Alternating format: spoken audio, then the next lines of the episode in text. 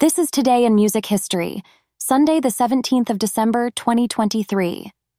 Today, in the music world, let's travel back to the golden year of 1987, where the synths were resonating and the birth of the music video had truly come into its own.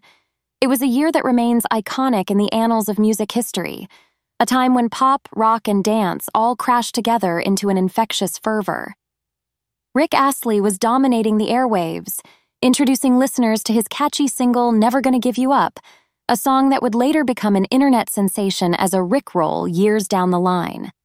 The Sisters of Mercy were reviving the gothic rock scene with their haunting album Floodland.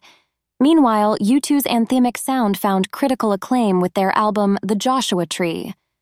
This offering from the Irish rockers included breakthrough hits like With or Without You and I Still Haven't Found What I'm Looking For cementing their place in rock stardom.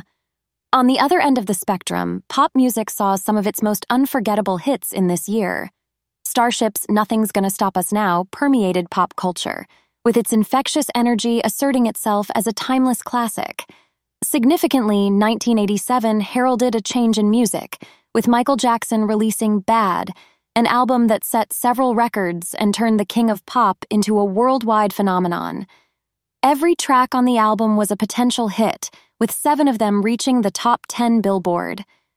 1987 was a year where music not only entertained but redefined itself, carved its own identity, and set the tone for the years to come.